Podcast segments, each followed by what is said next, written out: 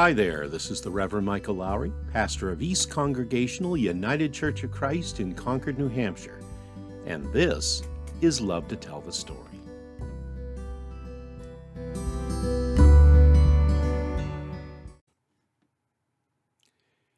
It was a dark and stormy night, or at least a very cold one, late one November evening years ago, back when I was still a student pastor in Maine.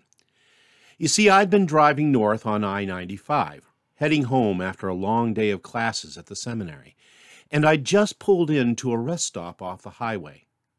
And I'd no sooner stopped the car when there was this banging on the passenger seat window of my car and a sound of a voice urgently yelling, Hey, hey, you! Could you help me? Please, please, I need your help. Now, that alone pretty much jumped me out of my socks. But when I leaned over to roll down the window, that was back when you had to roll down windows, that's when I really got scared. For staring me in the face was this huge man who I can best describe to you as disheveled, more than a little bit haggard in his appearance, and well, kind of scraggly looking. And as I quickly peered beyond him into the darkness, I could make out the shape of a rather scraggly, broken down van filled with something of a scraggly looking family. And now this scraggly man was leaning into my car in a very imposing fashion. He was close enough that I could see and smell his breath, so he is quite literally in my face. And he's telling me about he and his family were stranded out there in the middle of nowhere and it was getting cold, and could I please give him a ride to the nearest mechanic? Now, I'm not proud of this, but I have to confess here at this point that I'm already trying to figure out how I'm going to get away from there. Though in my own defense, it was an uncomfortable situation and I didn't know what to do. But, though to this day I'm still not sure if it was out of compassion, guilt, or abject fear, in the end I nervously agreed to give the man a ride. Of course, as he got into my car and I pulled out of the parking lot to get back on the road, it was white knuckle all the way. And when I asked the man where he needed to go, he, he just sort of grunted, which provided me no comfort whatsoever. It's at this point that my mind is starting to create all sorts of horrible scenarios drawn from a hundred bad movies. I was absolutely sure that at any moment Scraggly Man was going to pull a gun, steal my car, or worse. I was done for, I knew it. This was surely going to be the last day of the rest of my life. But I just kept driving, terrified, and saying absolutely nothing. Well, finally, my passenger broke the silence. So, what do you do for a living? he asked. A little surprised at the question, I answered nervously, I'm a minister. And then this huge man heaves this incredible sigh of relief, like the weight of the world had suddenly been lifted up off his shoulders, and he says, Oh, thank God. Pastor, you know, I don't mind telling you I was pretty nervous. You just don't know these days what kind of people are going to pick you up. Turns out he was as scared of me, me, as I was of him and you had to laugh. But I also have to say I felt a little ashamed. Do you know that this man wrote me a letter a week later, thanking me for my great kindness and praising God that I happened on that rest stop when I did? When the truth of it was that is instead of having compassion for he and his wife and his children stuck out there on a frigid May night, I was fearing the worst, and mostly because of the way the man looked. Oh, yes, I'd done the right thing. Good for me. But what I realized that night is that rather than being the Good Samaritan in Jesus' parable, in a heartbeat, I could have just as easily taken the route of the priest and the Levite and passed by on the other side. Friends, it's a sad commentary on our times that the level of compassion we show to others is so often metered and compromised out of our fear. Granted, it is a dangerous world we live in, and out of necessity, we've had to toughen up with the times. But the cost of that has been that all too often we've risked becoming distrustful, cynical, and suspicious of the motives of others. Thanks be to God that there are still those out there whose compassion springs forth out of faith. People who are not afraid to take the risks to care. People who do not measure the worthiness of those receiving their kindness, nor calculate the liabilities involved in intervention. People who respond simply because something needs to be done.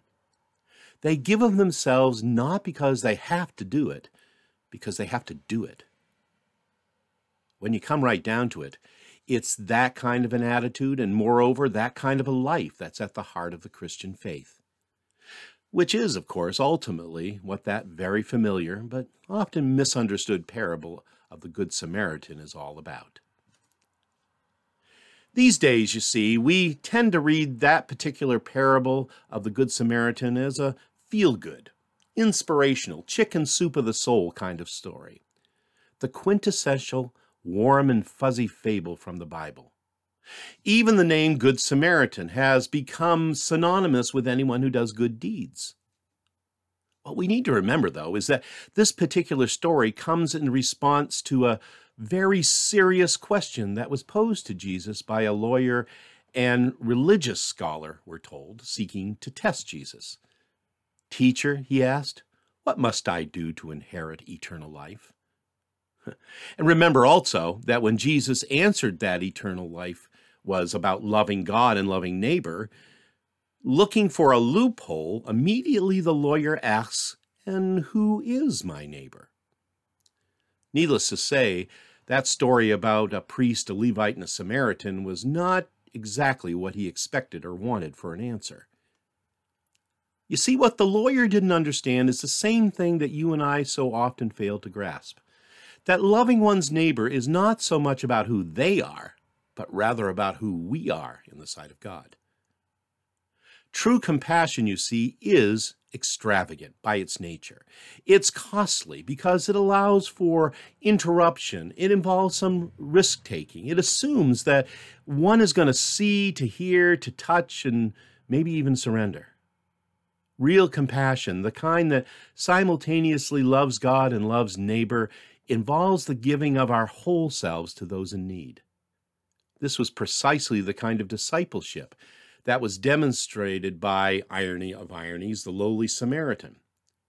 And in a worldly culture in which fear and ignorance has always had the power to pull us away from one another, this is still the way of life to which Jesus calls you and me today. Now, does this mean that we should jump into potentially dangerous situations without fully knowing the consequences? No, at least not necessarily, but what it surely means is that you and I, who would be disciples of Jesus Christ, need to free ourselves of those fears within ourselves that keep us from true compassion. I ask you, how many times have you and I missed the opportunity to be that Good Samaritan? situations in which we could have offered compassion to those who were wounded and bleeding, if not from the body, then most certainly from the soul. This happens in something as simple as offering a listening ear or, or giving a shoulder to cry on, or it can happen in taking the riskier stance of standing in solidarity with those who have been unjustly wronged or hurt. Either way, it means acting faithfully faithfully in the midst of these opportunities that arise before us, to bring mercy and compassion and love to the places where we dwell. Friends, contrary to so much of what we're told in this world, so contrary to all the fear that is shared with us on a daily basis, it is never wrong or useless or weak to be kind. Compassion is nothing less than extending God's grace to a hurting world. And you and I cannot ever let an opportunity to do that go by. who knows?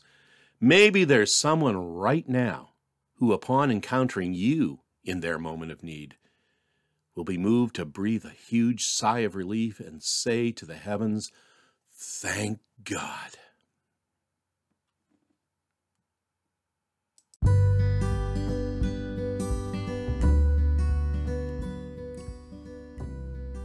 And that's it for this episode of Love to Tell the Story. I'm Michael Lowry, and I thank you for listening today. And until next time, be safe, stay well, and may God bless you with a great day every day. We'll talk to you soon.